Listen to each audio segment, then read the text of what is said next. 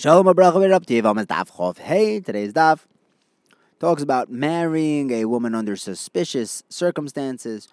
How long does a rumor need to last to be considered a valid rumor? We talk about the halachas of the guy who shows up saying that a woman's husband is dead. Can he marry her? We talk about the halachas of uh, Ein Adam Mesim Atzmoi Rasha and a chacham being matir a woman's neder and then marrying her. But we begin. We said yesterday that Rav holds that the only time that we are going to break up a suspicious marriage is when there are adim to the fact. Now, we had a question yesterday, and today we bring down a second one, where we say in the in the Seifa that the only time that we are going to break up this marriage is when they do not have children yet.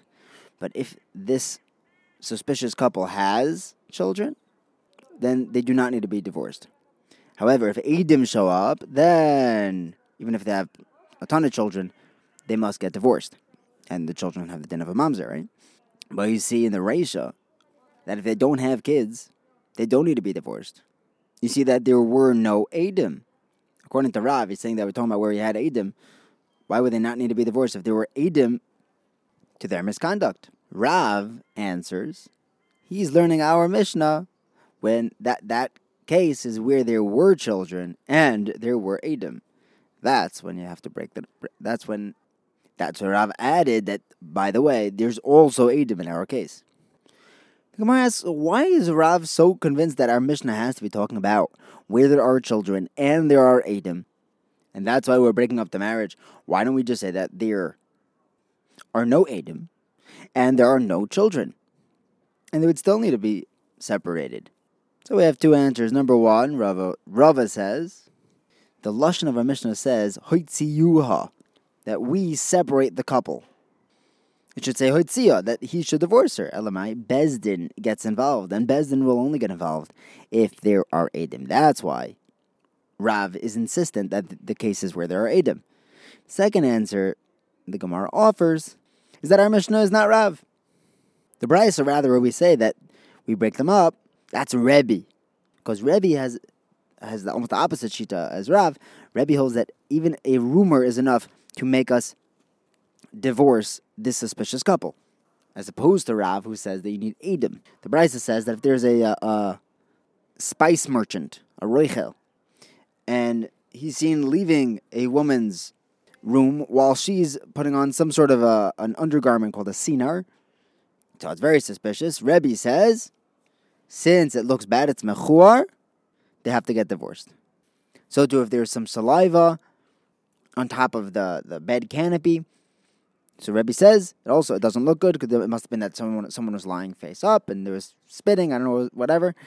Teitze, hadavar teitze, and we have to assume that there was nus. That's enough of a rumor. So if there were shoes upside down under the bed, Rashi explains that uh, that if someone was acting inappropriately, he would put his shoes upside down so no one would recognize who he was from the shoes. So Rebbe says if you see upside down shoes, that's enough of a suspicion to assume znus. The Gemara says, wait, if you see the upside down shoes, just see if, if this Reichel is wearing those shoes. No, no, you don't see the shoes itself. The Gemara explains you see the place where the shoes were placed upside down. The Gemara makes a fascinating statement now. The halach is like Rav, who says that you need edim in order to divorce a couple. And the halacha is also like Rebbe, that you just need a rumor to divorce a couple.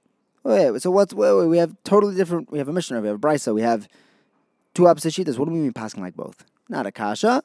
The Gemara explains depends on the rumor. If it's a rumor that's not ending, then we'll rely on it like Rebbe. If it's rumor that's that's short lived, then we will need edus like Rav. How long is an unending rumor? A kala delay posik. Abai says, I heard from Aim, from his mother, not biological mother, but his adopted mother. The length is a day and a half.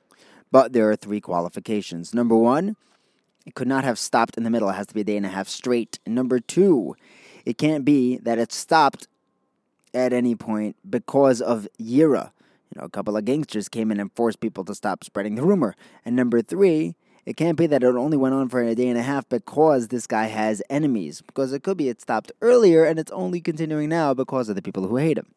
Next, we have a Mishnah that tells us that if someone is spreading is Motzi Shemra about his wife, if he divorces her, he cannot remarry her. Likewise, if he divorces her because of Nidarim, he would not be able to remarry her. And the Gemara explains elsewhere that if we do allow him to remarry, then she would get the divorce, right? So she divorces Ruvain, marries Shimon, and with Shimon has a whole bunch of children. And then Ruvain says, "Oh, you know what? I realized that all that Motzi Shemra was false. It wasn't. Re- I I don't believe any of it.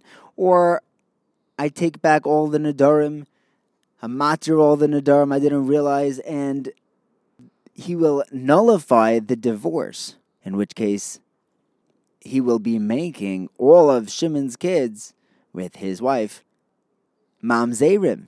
Therefore, Chazal say, if you want to divorce your wife because of this reason, it must be 100% with the understanding that you will not be remarrying her. You don't want any trouble. Rabba Barhuna asked Rabba Bar Nachman, what happens if the guy does remarry his ex-wife because of Neder or Moitzi Shemra? The response came back, it's a Mishnah. In fact, it's our Mishnah. Someone who is suspected with an Ish, and then she gets divorced from her husband. If he goes ahead and marries her even though they're not allowed to, they must be forcibly divorced. So the Gemara asks, you can't compare our Mishnah to the case of this divorce because of Moitzi Shemra and Neder. By the Ashes Ish, we divorced them. Over here, he divorced her voluntarily. Okay, Rabba Bar Nachman says that's not such, not such a kasha. Our Mishnah is also talking about where he divorces her. We, we the Besdin doesn't do the divorcing. Okay, Beseder. But you still can't compare the two. One is remarrying her, and by the Ishish Ish, he's marrying her for the first time. That's a Dover Meguna. The response to that, the Gemara answers, is that it's still the same. Over there, the Rabbanan say, don't marry her for the first time. If if he does, they must be separated. So to hear the Rabbanan say, you cannot remarry her, and if you do, we're going to separate. You need to divorce her. The third kasha, though, there's a fundamental difference between the two cases. In our Mishnah, when the guy actually marries the suspected Ashish Ish, he's strengthening the rumors. By us, when he's remarrying his first wife, that shows that he really does regret his Nadarim and the Moitzi Shemra. Now we have a new Mishnah that tells us that if someone brings a get from Medinas Hayam overseas, and he says, I saw this written and signed, that's wonderful, it's a good get, but he's not allowed to marry that woman. If he comes in and he testifies that her husband is dead, that he killed him or they killed him together, he's not allowed to marry his wife, this woman. Rabbi Yehuda, however, says if he says haragtiv, I killed him, that he can marry her. But Harginuhu, they killed him, then he can marry her. So now the Gemara explains the reason why we're not going to let him marry her when he brings in the get is because he brought it from far away, and we're entirely relying on him for this divorce. But if he came from Eretz Yisrael, when we're not relying on him as much, he can marry her. Frag the Gemara. But when he testifies that he, her husband's dead, there the woman is going to do her own research and he's still not allowed to marry her. We're not relying on him all that much. Why can't he marry her? The Gemara says it's different when there's a paper. When he shows up with the ksav, then he's just adding his testimony. But over here, by the meis, we are entirely relying on his testimony that the husband is dead. Next, we said in the Mishnah that if he testifies that the husband is dead, that he killed him, that they killed him, he cannot marry the woman. Now, once she can't marry this eid, but she could marry someone else? Rabbi Yosef told us that if someone testifies that he was raped with someone else, if someone else comes and gives the testimony along with the victim, then we can kill the perpetrator for Mishkav Zachar. But if the victim says that it was Biratzon, then he's making himself a Rasha, and the Torah says, Al, Toshes Yodcha im Rasha, Liyois Eid Chamos. We would not believe his testimony. If he's saying that he himself did did something wrong, we don't believe we throw out the whole testimony. So if this guy's saying that he killed this woman's husband, why would we believe any of the testimony? Why should she be allowed to marry another person? Maybe you want to say that edus of, an, of by a woman is different or more makel.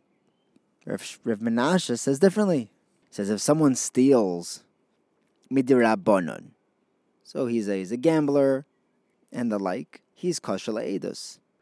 He can testify in what a woman would be allowed to testify. But if he's a thief midaraisa, then he cannot even give a woman's testimony. So when we're talking about daraisas murdering, we should not believe this eid either, even for a dosisha.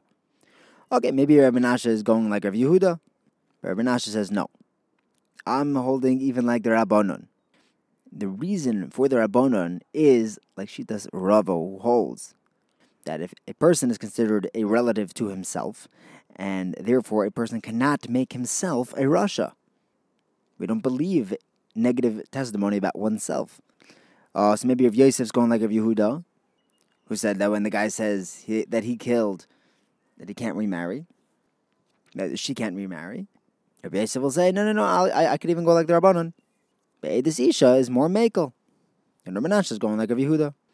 The Gemara next tries to figure out what's the difference between saying when the Eid shows up and says, I killed the husband or we killed the husband. Either way, he killed was involved in the murder. Why would they make it a difference halachically?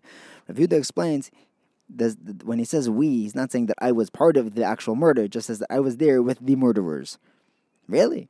Why does that why does that make a difference? The Brisa says it was told to Rav Yehuda there's a story with these uh, bandits who were being uh, sent out to be killed in the firing squad in Kaputkia. And they said, and uh, uh, one of the bandits on his way out, he said, Go tell Shimon ben Koyen's wife that I killed her husband when I went into Lud. You see that we would believe this bandit, even though he himself was a murderer. And even though he wasn't the one who actually killed her husband, since he was there, he was able to testify, and in the story, she was allowed to remarry. The Gemara says that's not a raya, because over there he was saying I was actually part of the murdering chevra. The Gemara says, how could he say that he was only watching? He, he was called one of the bandits. Yeah, he was hanging out with the bandits. But then why were they going to kill him? Why were they going to kill him? The Gemara says because it's a Goyish court and they'll kill indiscriminately. Now we have a new Mishnah that tells us that if there is a chacham who forbids a woman to her husband because of a neder, he is not allowed to marry her. That looks very suspicious. However, if this chacham helped her do miyun as a katana or a chalitza, if that was done performed in front of him, then he can marry her. Because now he has the din of Bezdin, not as an individual. The Gemara makes a deal. But if he mattered her based off a neder, if he was matter her neder, then he can marry her. Well, what are we talking about? What, what exactly is this case of the Gemara? You can't do Hatar's Nadarim alone. Bar Oven says, B'Shem Rav Amram, it's a brisa that says, the Hatar's Nadarim needs a Bezdin, needs three people. And we're not choshed that the three people had in mind to marry her when they were mater neder. We see that from the Seifa, that if there's a, a Bezdin that does the miyun or chalitza, then a member of the Bezdin can marry her. Elamai, the Reisha is talking about where there's one chacham who is mater this neder, and he was a mumcha, and that's why he was allowed to perform that Tars Nadarim alone. That's why he cannot marry her. Thank you for learning with me. Have a wonderful day.